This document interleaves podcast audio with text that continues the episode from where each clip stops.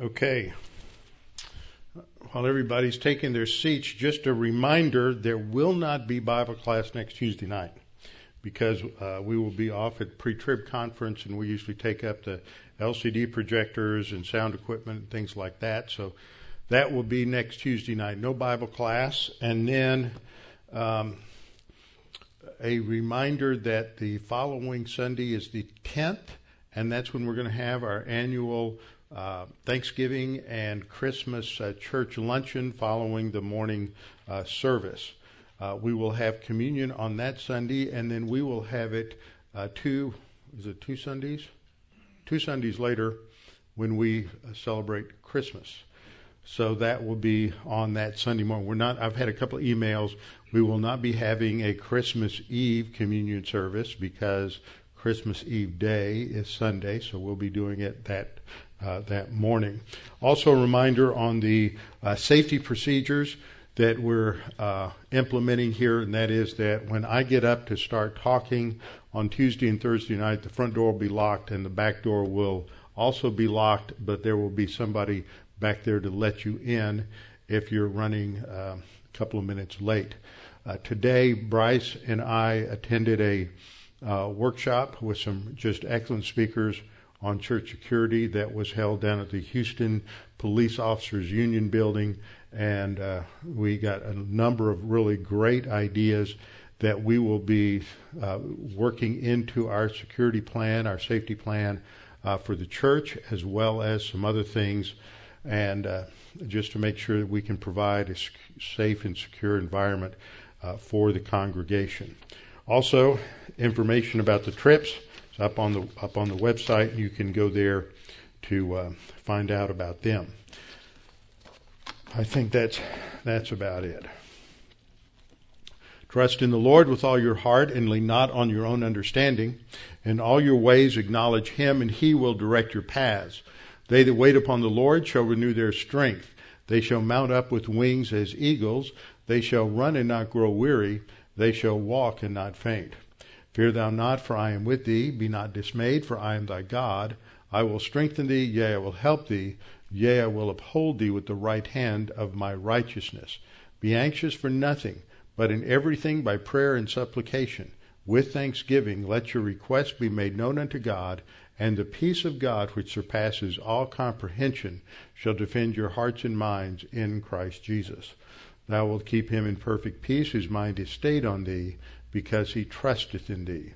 For the grass withers and the flower fades, but the word of our God shall stand forever. Before we get started, we'll have a few moments of silent prayer as I uh, remind the congregation regularly. I hope that you are finding time to read your Bible, finding time, and that in your day, as the day has gone by, that you have enjoyed your fellowship with God as we walk by the Holy Spirit and applying His Word in our life. After a few moments of silent prayer, I will then open in prayer. Let's pray.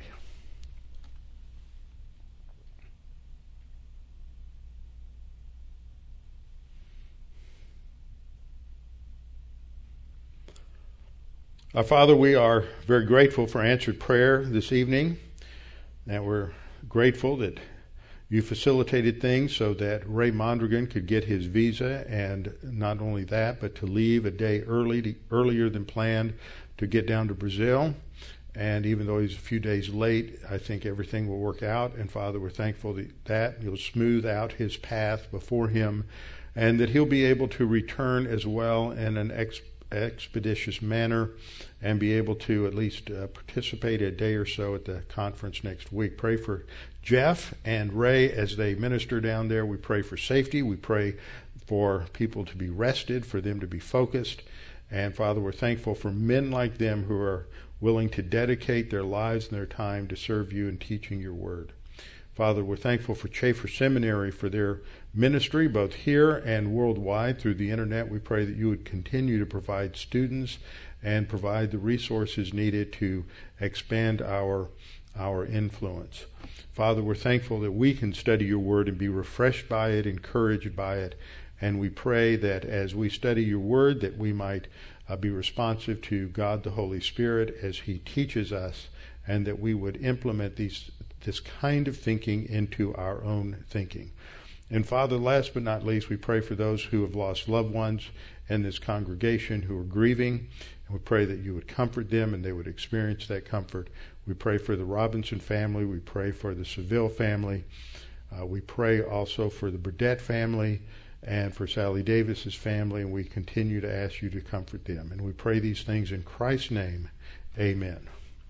All right, open your Bibles to Psalm 18, and we are going to see if we can complete the psalm tonight. There's a lot here. We've laid the groundwork. We've covered much of the important things, and so uh, rather than drilling down on some of these things, there's a lot of summary, and it's very important. And we learn the lesson here as David comes to the close of this Thanksgiving hymn. He emphasizes how it is God who's the source of his blessing. This is a great illustration of the fact that when we pray, there's two things that happen. One is we are to engage our volition in applying the Word of God. And on the other hand, we're trusting God to prosper and bless us in that endeavor. God is the one who gives success. We are the ones who fulfill our responsibility. God is the one who determines how that will work itself out in our lives.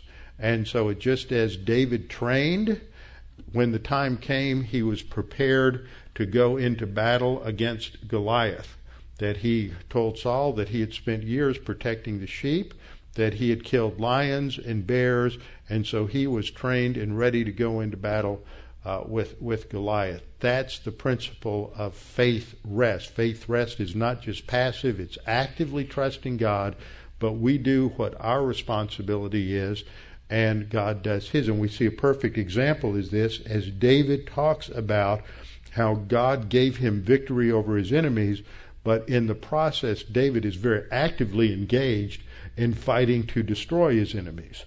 So we see that in, to one degree, we have our responsibility, but it is always under the umbrella and within the sphere of God's provision and protection. So He's the one ultimately who trains us and strengthens us, and He's the one who gives us the victory. We've seen in this psalm that it is an expression of David's joy and gratitude uh, to the Lord for all that he has done. He praises God for the way he has intervened miraculously, that even though, in terms of what we see, in terms of what David saw, we see the natural things, but yet he knows that there's something going on in the angelic sphere that is unseen by us and that as God uh, intervened in these affairs, that God sent his angels, that God himself is pictured as riding on the clouds, riding um, among the chariots, coming to his aid. And so we don't see that. But nevertheless, that is very much part of how God God responds. So he expresses his fears and anxieties, as we've seen in other other Psalms, and God is the one who responds. As we wrapped up last time, we saw that a very critical part of our response is our mental training. And that mental training is learning and applying the Word of God. That's what teaches us how we are to think in the midst of the crisis. Because when the crisis comes, we have to go on to uh, into autopilot, as it were, and autopilot is either going to be controlled by divine viewpoint and practicing the faith rest drill, practicing applying the word, or we're going to go into autopilot and it's going to be panic mode and it's going to uh, involve a lot of fear. And one example that I heard today, unfortunately, a sad example, is one of our speakers today who has a he's a retired police officer he's been a pastor and part of his ministry is to train churches in the area of protection and, and security and he told a lot of interesting stories because he travels to these sites where violence has occurred in churches where pastors have been killed, where members have been killed, where there have been various uh, different types of invasions of, ch- of churches. And one of the things that he pointed out in two cases, you'll remember that a couple of years ago there was a, a man who went in and sat in Bible class, sat through the Bible class when everybody closed their eyes and bowed their heads. He knew he had a perfect opportunity to attack because everybody had their eyes closed. And he attacked the congregation and killed a number of people. And then recently we had the attack at Sutherland Springs uh, First Baptist First Baptist Church, and what he pointed out was that the people weren't informed. Now we have to figure out how to inform you and to prepare you to think about these things. But it doesn't just apply to that kind of a situation. It applies to everything in life when we hit a change, when we hit anything that happens differently, any disappointments, uh, losses, heartaches, problems, whatever it is, is we have to be trained ahead of time and so that we know how to respond. And these churches were not composed of congregants who were trained. So when they had an active shooter situation, people cowed. The number one effective response is to charge the guy to attack him. You're going to die anyway. Might as well die, die giving your life to save the rest of the congregation. I mean, that's a hard truth, but in the cases where people have active shooters have been shut down, that's what happened. In both of these cases, you had mass loss of life, and it's because the people just didn't know what to do. They just fell apart, and they cowed and they cried and nobody attacked shooters who had multiple um, magazine changes. That gives you time when that shooter's dropping a magazine and he's got to change that magazine. That's two or three seconds when you can attack him. Nobody did, and so there was much greater loss of life.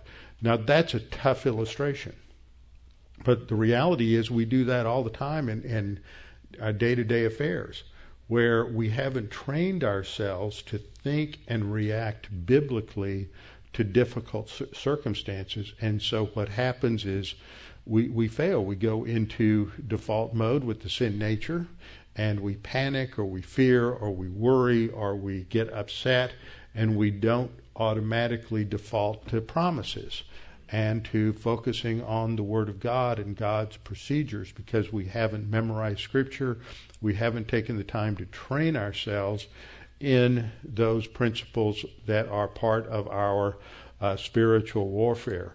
And this is how David ended up the last section. He talks about, relates it to the Word. His strength came from the Word.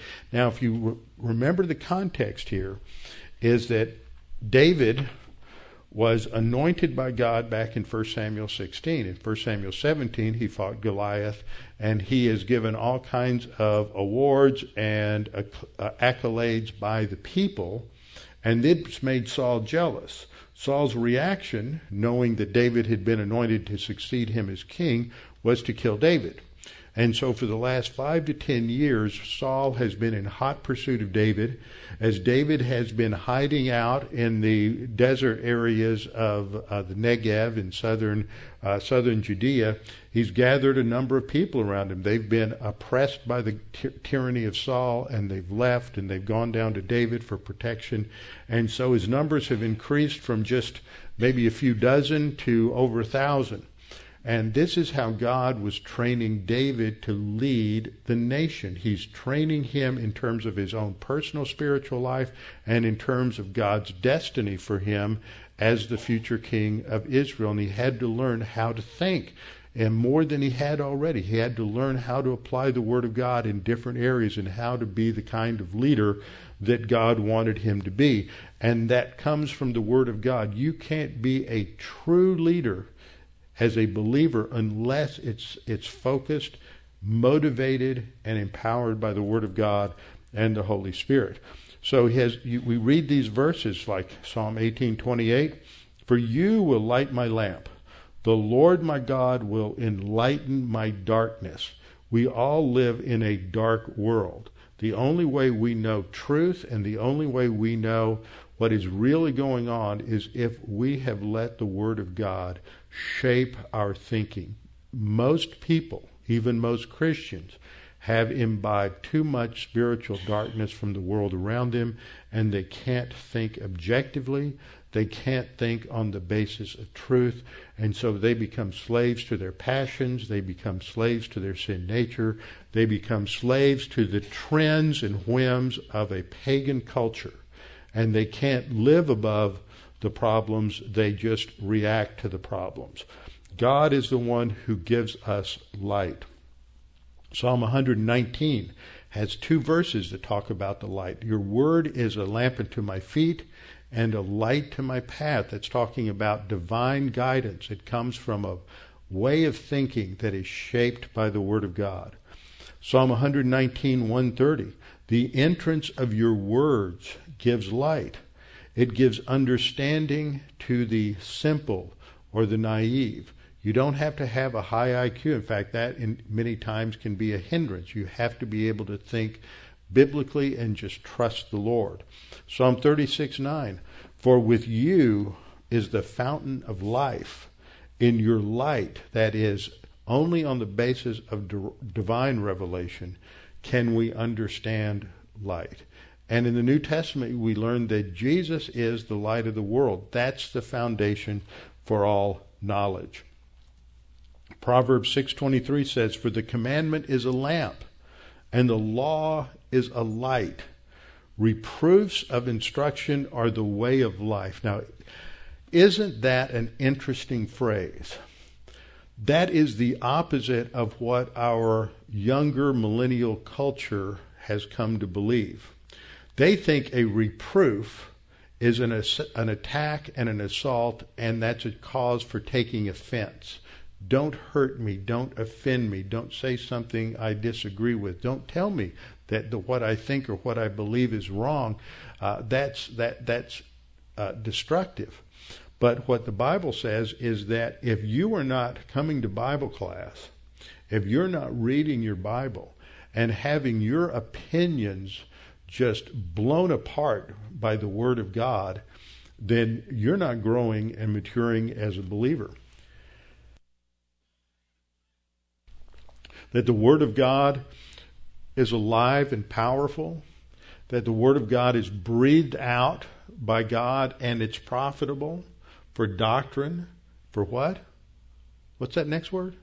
Reproof, for correction See, when you grow up in a generation whose ideal is, I know I'm inherently right, I can't be corrected. If you correct me, you offend me. Then you immediately look at God and say, God, you offend me, therefore you can't be God.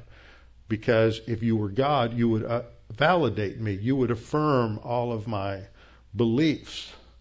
And that's what's happening. This is a head on collision between God, who is speaking the truth, and saying that you need to change. You need to let the Word of God transform you, and a culture of babies who say, No, God, that's wrong.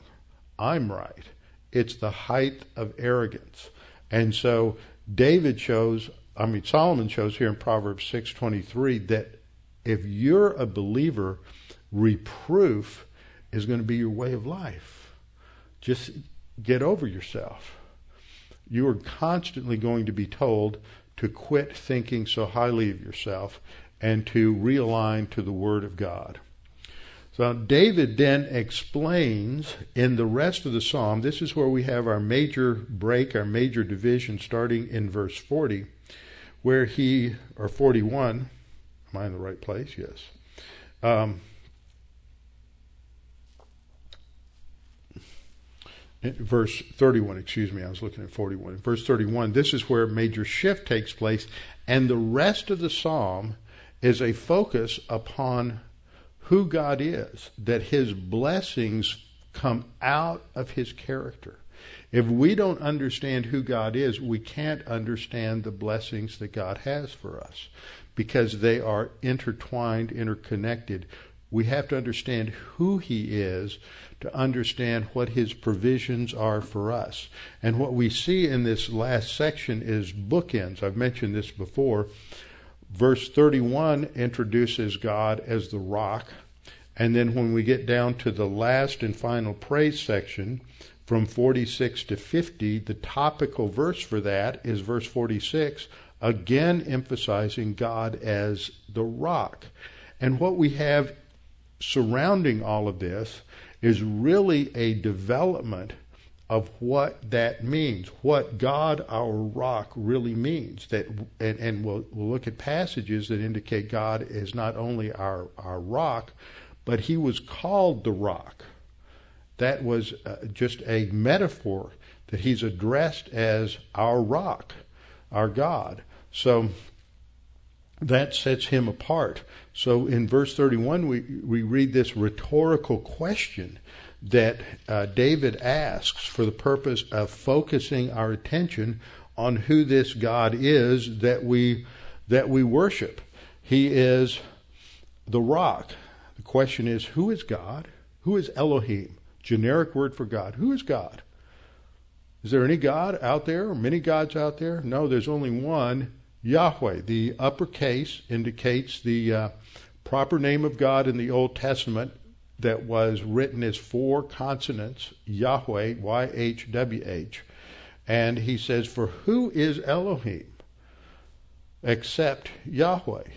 And who is a rock except our God?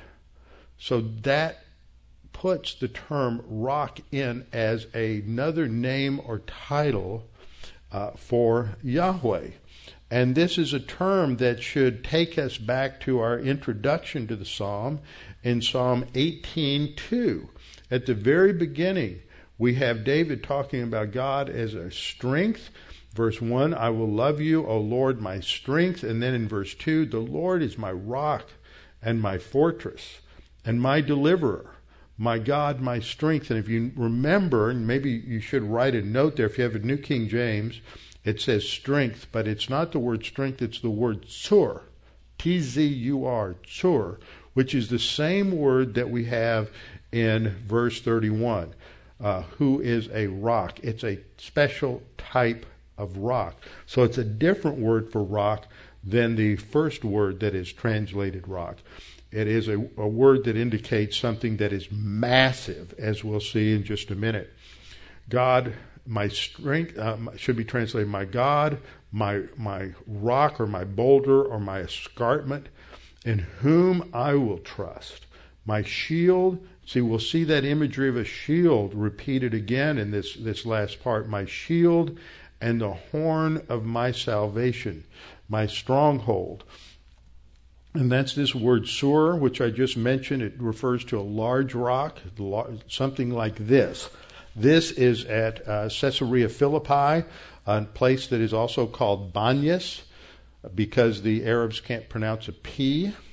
And it's really for the god, the Greek god Pan. They had built a, the Greeks had built a temple there to Pan, and this was where Jesus talks about, uh, has this little conversation with Peter, and says, and says, on this rock I will build my church. He's talking about himself. And uh, he says, against it, the gates of hell, and this was the gates of hell. But you look at the background, there's a perfect picture of what a tzur is. It is an enormous rocky escarpment. It's not just, you know, some little boulder out there or something that you might be able to pick up or, or maybe use a, uh, some kind of a, a lift or wedge to move in your garden. This is something that is huge, something enormous. So this is this is what is pic- depicted here. We have this term used for God in passages like uh, Deuteronomy 32 4. Now, Deuteronomy 32 uses the rock imagery many times, so it's a good passage to read. It's a prayer of Moses. And Moses says, He is the tzur, He's the rock. His work is perfect. So so part of that which makes up his steadfastness, his immovability, is the fact that he is perfect. For all his ways are justice. So we see that part of what enables him to be stable as God and dependable and faithful is his unchanging righteousness. So this this kind of a rock is a picture of that which doesn't change and that which doesn't diminish. And so then he's meant, uh, Moses says he's a God of truth and without injustice. Righteousness and upright is he. So, what are the attributes of God in that verse that relate to rock? He's, he's perfect, he's complete. It's a word that also indicates his integrity. He's just, he's righteous, he's upright, he's true. All of those uh, attributes reflect this idea that is communicated in the image of being a rock. Hannah, the mother of Samuel, as we studied when we first began our study in 1 Samuel, has a hymn of thanks to God for giving her a son, Samuel.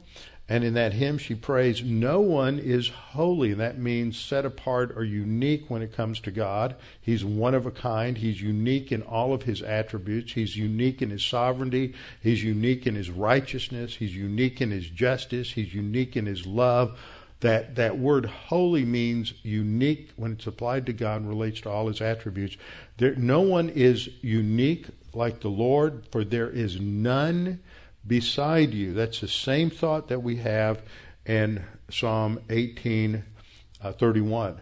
For there's none beside you, nor is there any rock like our God. Psalm 19:14 says, "Let the words of my mouth and the meditation of my heart be acceptable in your sight, O Lord." And I don't know what you have in your uh, the New King James gets it wrong. It's Tzur again, and it means the Lord, my rock and my redeemer. We can cry out to him in prayer. Psalm 28:1. To you I will cry, O Yahweh, my rock. Do not be silent to me, lest if you are silent to me, I become like those who go down to the pit. I'll be like a dead person. Psalm 62 2 and 6 say the same thing. He only is my rock, my tzur, and my salvation. He is my defense.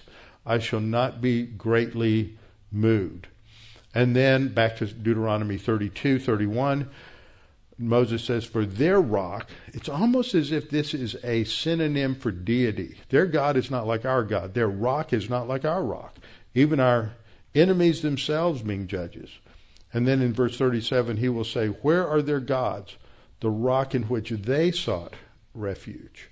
So, what is your source of security and stability? It is God the rock.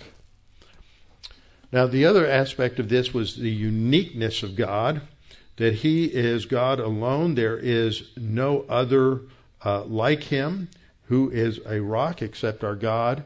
And this goes back to the uniqueness of God as stated in the Shema. Shema is a Hebrew word meaning to listen or to hear. And that's the first word. Often they will title a book like Genesis. The first word in Genesis 1 1 is in the beginning, Bereshit. So the book of Genesis in, in the Hebrew Bible is called Bereshit. So this verse is an important verse. So it's called the Shema. The first word is Shema O Israel, which means hear, O Israel. Yahweh, Eloheinu, Yahweh our God, Yahweh Echad is the Hebrew word. Sometimes it means one, but it can also mean alone. And that's important. And this is an important verse because that's often a verse that that uh, that Jewish rabbis will emphasize. See, this means that that, God is a solitary mon, uh, monoth, monotheistic God. He is a solitary God. There's not a triune personality. But see, the translation I have here isn't one I generated. That translation comes out of the Jewish Publication Society's Tanakh. The 1986 edition translates Echad as alone, recognizing that the surrounding context focuses on a prohibition of polytheism, a prohibition of idolatry. And so contextually, what Moses is saying here is not only is the Lord our God, but He's our only God. So it has nothing to do with monotheism. I find that fascinating. Someday I'll be able to have a conversation with uh, one of my Jewish friends about that. And then verse 5 You shall love the Lord your God with all your heart, with all your soul, and with all your strength. Now that leads us into the next verse that it is God who arms me, David says, with strength. He's the one who prepares me. He's the one who's provided for me. He's the one who trains me. The word there for strength is the uh, word chayil, which I put this up here because it has a range of meanings. It has to do with might or power, omnipotence, God's strength, His ability. It also can indicate virtuosity. It can indicate valor. It can indicate uh, someone who's wealthy, someone who's somebody of substance. So it, God arms me with all of this, David says. He gives me the resources I need to meet the enemies I face. That's the focal point there. That no matter what you're facing, you may not be facing a physical army or somebody threatening to destroy you and kill your family. You may be facing economic problems. You may still be facing problems from uh, Hurricane Harvey and being overwhelmed with that. You may be facing health issues, so many different things. But God is the one who gives you strength, who gives you the resources, the power, the might, the, the financial resource, everything you need to face that battle. And then that next line is a rather interesting line. It says, And he makes my way perfect. Now, in the, in the Proverbs, we talk about trusting God, and God makes our path straight. The word for path and way here is the same word in, in the Hebrew. And but the word for my way perfect is the Hebrew word that sometimes it means perfect, sometimes it means complete or whole. There's one version that uh, translates this as God smooths out our path. And it, it has that idea of God makes our way complete. He's sufficient for us. That's the word that theologians use. God is enough. You don't need to look elsewhere to find sustenance in life. People today, uh, they they look to, oh, I'm feeling bad. I'm having this problem, that problem. Now, sometimes you do need to see a doctor, but too often it's like, I need this pill, that pill, whatever it is to make me happy, joyous, or whatever. Whatever happened to walking by the Holy Spirit? What did all those Christians do from Jesus' time until the midpoint of the 20th century? Uh, God promised them a life of joy and happiness and stability, and they fought with depression, they fought with other things, but they learned by fighting it to apply the Word of God and live above those circumstances.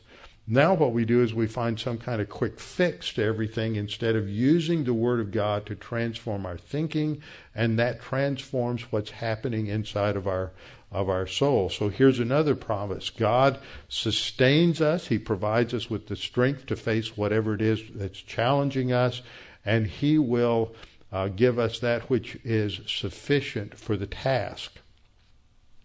And so then what David goes on to do is talk about what is provided uh, provided by God. We have uh, a little later on, he's going to use the same terminology. Not only here in verse 32 does God arm us with strength, but he arms us with strength for the battle. It's the same word in both places for arming. He gives us strength for the battle. Uh, you've subdued me under those who rose up against me. And what he means by that is that God has sustained him even in the midst of the battle. So as we go through this particular section, what we see, first of all, what I just talked about from verse 32 is that God gives us the strength and uh, the power to handle whatever obstacles are there. And then the second thing that we see, verse 33, is that God removes these obstacles as he makes our path straight. That's uh, that's back in verse 32. Rather, that's the second part of verse 32. So the two aspects that we see here. First of all, he gives us strength and power in the first line, and then he uh, makes our path straight. He com- gives us uh, a sufficient resource to face those those problems. In verse 33, we see a third element introduced. He provides stability. Now, it's a picturesque image. If you've ever been out in the um, wilderness area or out in the country and you've observed deer and how they're able to walk in places you can't quite imagine, or you've seen mountain goats, and they have this uh, tremendous ability to to walk in places you don't think anybody can walk and to climb up craggy cliffs and find their way. That's the idea here. Uh, he makes my feet like the feet of deer. In other words, there's an imagery here of of uh, stability. So he may be comparing them to an ibex, which is found. Uh, we saw a herd of ibex in a couple of different places in Israel, uh, down in the area um, uh, around uh, En Gedi. There's a herd there, and there's also a herd uh, up down, down further in in the Negev. And so that's what it pictures here is he makes a person stable or sure-footed in life and sets him on high places. And then the next thing we see is that God provides training. This is in verse 34. He teaches my hand to make war so that my arms can bend a bow of bronze. So the first thing I want to point out here is that God trains him trains him to be a warrior. It's important to be trained. Uh, I just can't help reflecting on what we heard today. And what I already alluded to is in these situations where there's a, an active shooter, uh, somebody who's really an active killer. I love this guy's uh, imagery. He said, How many of you guys hunt? I hunt. We're all active shooters. These guys are active killers. They're active murderers. We shouldn't call them active shooters. Uh, that reduces or changes the imagery. So, what we see here is there's training. People need to train themselves to protect their home, to protect their church, to protect their families. Folks, we live in a world that is a lot more dangerous than the one in which many of us grew up. There are so many things that are going on around us, and thankfully, we don't know about a lot of them. But every now and then, when I talk to certain people who are knowledgeable, it's enough to really to really scare us. We should be so thankful for the military personnel and the law enforcement personnel that surround us and protect us because there are some really evil, wicked people out there. And uh, every now and then now they want to come into the church and just kill people. And so we need to be trained. We need to know what to do. And, and it's not hard. I'm not talking about, well, we're going to go down and go through SEAL training or Ranger training or anything like that. We need to be alert. That's the number one thing. We just need to have people who are watching, some designated uh, people in the church whose job it is just to keep a little extra attention on who comes in. Uh, we've had some people here since all of us are, are here. We don't have any visitors tonight. We've had a couple of occasions in the last uh, year where we have had a couple of men come in, sit down, go through Bible class. Uh, they were attentive, they were uh, well mannered, but at the end of class, they wanted a handout. They wanted some money. And uh, when I see these guys come in, you can't see them always, but I can, and I'm nervous. Who's this guy? You know, and and are my deacons watching this guy? And that's what we need to train the deacons to do. Somebody comes in you don't know and they seem out of place. There needs to be a man, a deacon, who sits behind him, who's watching him, who says, That's my guy, I'm on him. I don't know who he is. I'm glad he's here. I hope he learns a word. But I need to make sure that the sheep are protected and that if this guy has uh, evil intent, that I can be right here to tackle him and, and take him down. We need to think that way, and that involves training and involves awareness. And this, of course, is a much broader context. It's training for war. You don't send somebody off to war without a lot of training and a lot of discipline. And, and if they're involved in firing weapons, whether it's uh, missiles or whether it's artillery or whether it's uh, small arms, they need to be familiar with that. They need to use that in the military. And David uses this imagery here of a bow of bronze. Now, a bow is made out of metal, a bow is made out of wood. But it would take even more strength and power to bend a bow of bronze. And so that's what this is just hyperbole that he's using, that, that God has trained him uh, to be efficient with his weapons and have the strength and the power to use his weapons effectively in combat. And we learn that God is really a God who, at times, is a God of war because war is necessary because there's evil abroad and there needs to be protection. Psalm 144 1, David says, Blessed be the Lord, my rock. Notice the similarity of, of context. Who trains my hands for war and my fingers for battle. Proverbs 27:12 says the prudent sees danger and hides himself, but the simple go on and suffer for it. See, the, the prudent is wise. He's going to predict danger. He's going to be aware that there, that there could be dangerous situations, and so he's going to take the appropriate measures to protect himself. Whereas the naive person or the simple person just says, well, I'm just going to trust the Lord and just go blindly on. And the result is that they get in trouble. Uh, this, the idea here is, is the prudent is going to lock his doors, is going to get a home security system. The prudent is going to train and think about, well, what happens if the unthinkable occurs and somebody breaks into my house? This is a part of leadership. I have been amazed over the years at, at the lack of forethought given by church leaders. Forethought, and fa- fathers, husbands, parents, you should have plans. What happens if a fire breaks out? What happens? Do your kids know, or do you know where you would go for a fire drill? What happens if somebody breaks in the house? You don't go attack them, you try to get out if you can. You know, that's your number one defense is to get out and not be in harm's way. And number two, if you're trapped, then you try to hide. You don't try to confront the person. Same thing in any kind of an active shooter situation. So, the prudent needs to train. And that's what these verses talk about. God trains us not only spiritually for the battle, but He trains us for the physical battles that may come our way. So David goes on to talk again about what God has provided. Not only did he fourth train us and provide training, but fifth, uh, fifth, uh, excuse me, I'm skipping ahead with my, um, with my, well, I'm not. He trains us uh, for battles and for war. Uh, Exodus, um, we need to recognize who God is. Let me see if I got this ahead of no, I didn't. I left them out of the slide. Okay, before we get to verse 35. Fifth point is that God is the God of battles and the God of war. God is not a pacifist. God's been involved in a spiritual war, a cosmic war, since eternity past. That doesn't mean God is a bloodthirsty God. It doesn't mean he's a God who enjoys war. He is a God who is a God who is the God of peace. But peace only comes at, at the price of protecting the innocent, protecting those who are just. And so sometimes it's necessary uh, to fight.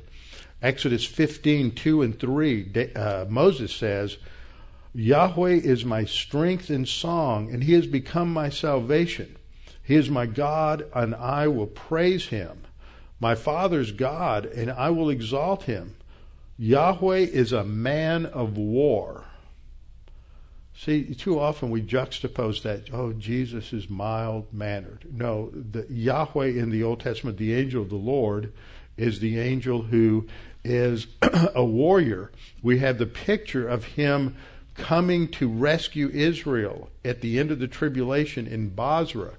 And when he comes out of Bozrah, his robes are drenched in blood from killing all of the people in the Antichrist's army. So he is a man of war. Sixth point. We see here God is the one who protected David throughout all of his problems, and God will protect us in our our own battles. Psalm 18:35 You have also given me the shield of your salvation. Your right hand has held me up. Your gentleness, that's mercy, grace orientation. Your gentleness has made me great. This is the same God who is a man of war in Exodus chapter 15.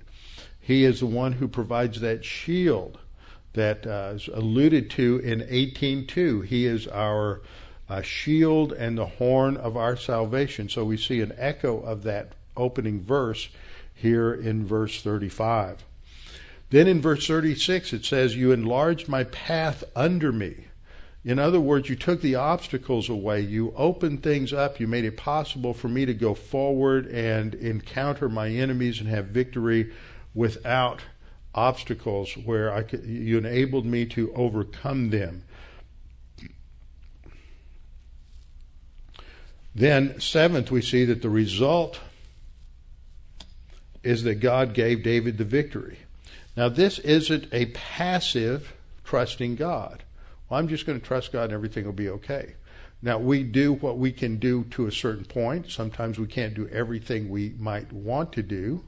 There's a lot of factors. But David did what he could do, and then God gave him the victory. David trained and prepared, and he had a plan of action, and then God gave him the victory. And so David describes it this way He says, I have pursued my enemies and overtaken them. Neither did I turn back again until they were destroyed. He neutralized the hostile force. He didn't seek peace too early. He took them out. He, there's a when it's time to be aggressive, it's time to be aggressive, and you don't hold back. You have to destroy the enemy. Otherwise, the enemy will return and destroy you. I've pursued my enemies and overtaken them. Neither did I turn back again till they were destroyed. I've wounded them so that they could not rise. They can't come back. Always like that. I'll clean it up a little bit. That opening line in Patton. You know, you don't want to die for your enemies. You want to make the, you don't want to die for your country. You want to make your enemies die for their country. That's the point. And that's exactly what David has said. I've wounded them so that they can't rise. They've fallen under my feet. I've subjugated them. And ultimately, who is the one who provides this? That's God. God gave him his, his enemies so that he could destroy them. This is in the next verses. 1839 For you have armed me with the strength for battle. That's that word azar again. We saw it back in 41. You've armed me to gird. It's a term for putting on your armor, putting on your, getting all prepared to go into battle, and wrapping your your belt uh, around your robe so that it doesn't get in the way. And so you're well prepared. You've armed me with strength for battle. You've subdued under me those who rose up against me. Then we come to verse 40. And again, we see him continuing this battle against his enemies. You've given me the necks of my enemies, you've subdued them, so that I destroyed those who hated me. They cried out. Now, why are they crying out here? This is uh, an interesting passage. They cried out uh, for help, but there was none to deliver them. And in the next line it says, even to the Lord, but he did not answer them. And the preposition that's used here when it comes to uh, to the Lord is the preposition al in Hebrew, which has a range of meanings. Most uh, people translate this as if it were another preposition that's similar, el, as if they're praying to God. But this trend, this particular preposition uh, could be a way of crying out against God. So if you translated that even against God, He's not answering them. They're condemning God. They're in rebellion against God. So God then enables David to beat them as fine as dust before the wind. We used to have an expression, they get blown to smithereens. They're just reduced to dust particles. That's the imagery there. Uh, I cast them out like dirt in the streets. Very picturesque. Complete destruction of his enemies so they can't fight back. Then we get into the next section, verse 43. And here David is talking about how he has delivered them. Now I think this section, when we get down to 43 and the following, there's, I think there's a messianic overtone here that when we get here, the events in David's life are foreshadowing the ultimate conquest of the nations by the Lord Jesus Christ when he returns at the end of the tribulation to set up his millennial kingdom. And so David says, You've delivered me from the strivings of the people, that is, fighting the, the, the people around him. Am is a word that means just a people group. It's a parallel sometimes for goyim, for the Gentiles, as we see in this, this verse. You've made me the head of the nations. He's conquered these other tribes and nations, and he expanded Israel to a greater uh, territorial uh, control than, than ever before. So he's saying that he's praising God because he's given him victory over all these enemies and all the battles. He's expanded the territory of Israel and given him a position of control. Verse 44 As soon as they hear of me, they obey me. The foreigners submit to me. The foreigners fade away and come frightened from their hideout. So these verses speak of the conquest of the other nations, which is a foreshadowing of the way Jesus will conquer the nations of the earth when he returns. This is how it's expressed in Psalm 2:9. You shall break them with a rod of iron. This is peaceful, gentle Jesus.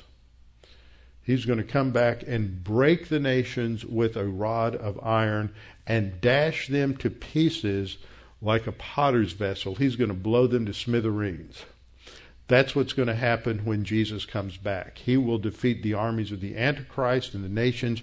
If you remember the first part of Psalm 2, the kings of the earth are uh, in a have conspired against God and his anointed one and they are going to destroy God but it is the anointed one the Mashiach who's going to come and break them like a rod of iron and then we come to the closing section here of this psalm where David again breaks out in praise and he says, The Lord lives. We, uh, over again, throughout the Old Testament, they serve a living God as opposed to a God of stone and a God of wood or a God of metal. It's a living God. So he exclaims, The Lord lives. Yahweh lives.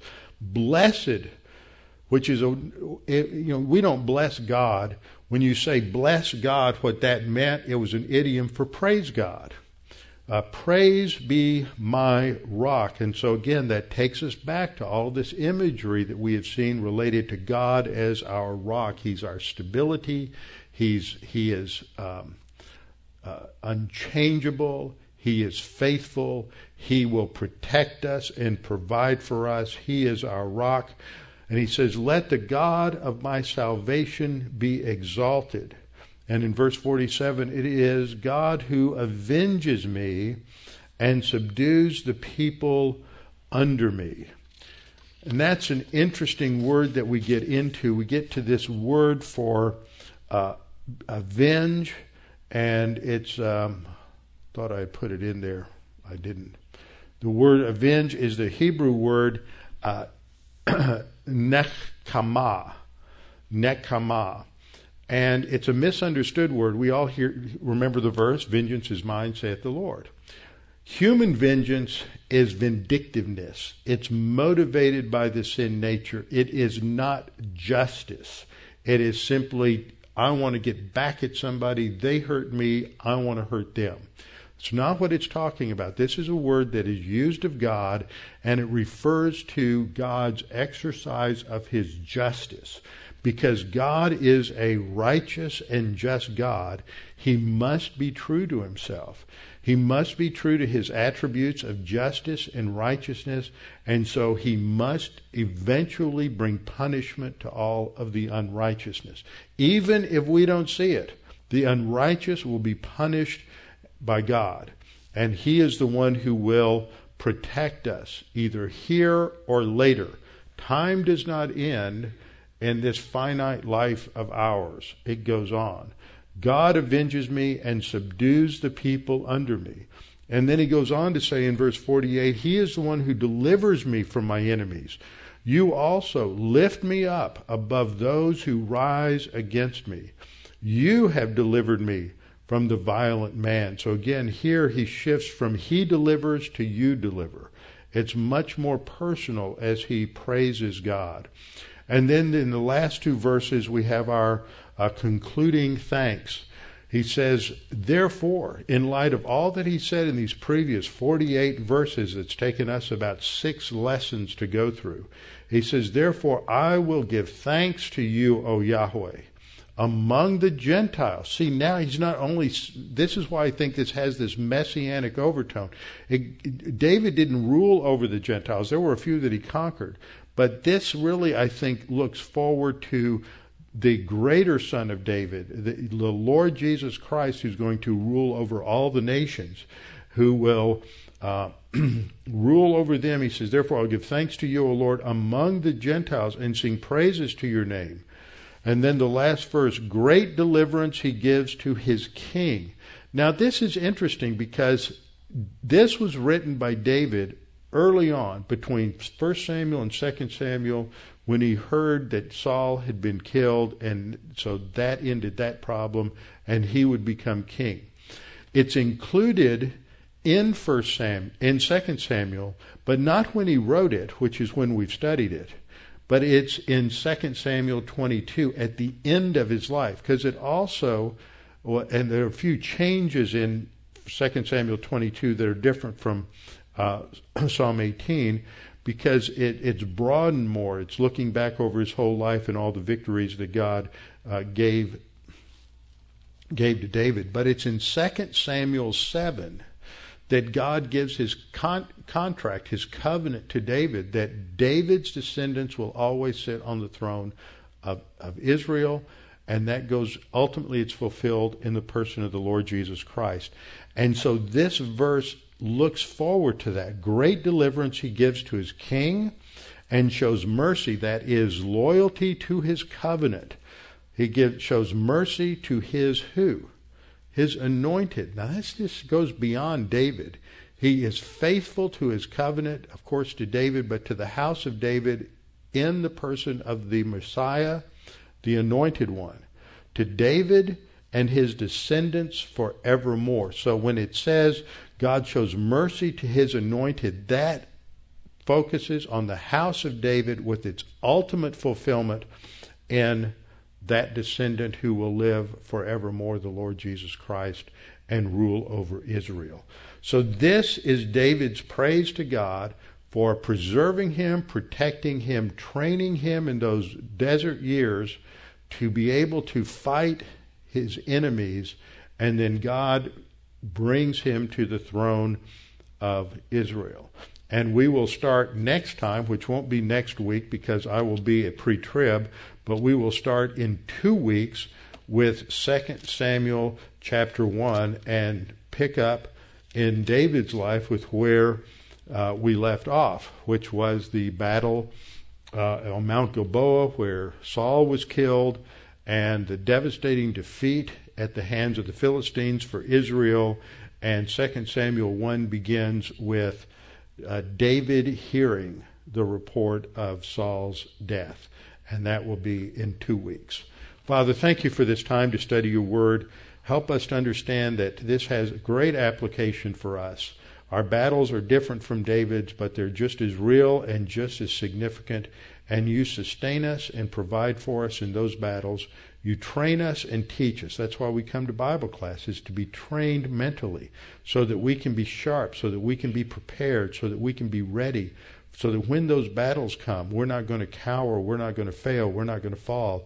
We're going to stand firm because we know what you will provide for us, how you've taught us, how you've trained us. We have the promises in our souls, and we trust in you to sustain us in those times. And Father, we pray these th- that you will challenge us with this to, to get with the program, to be trained by you. And we pray this in Christ's name. Amen.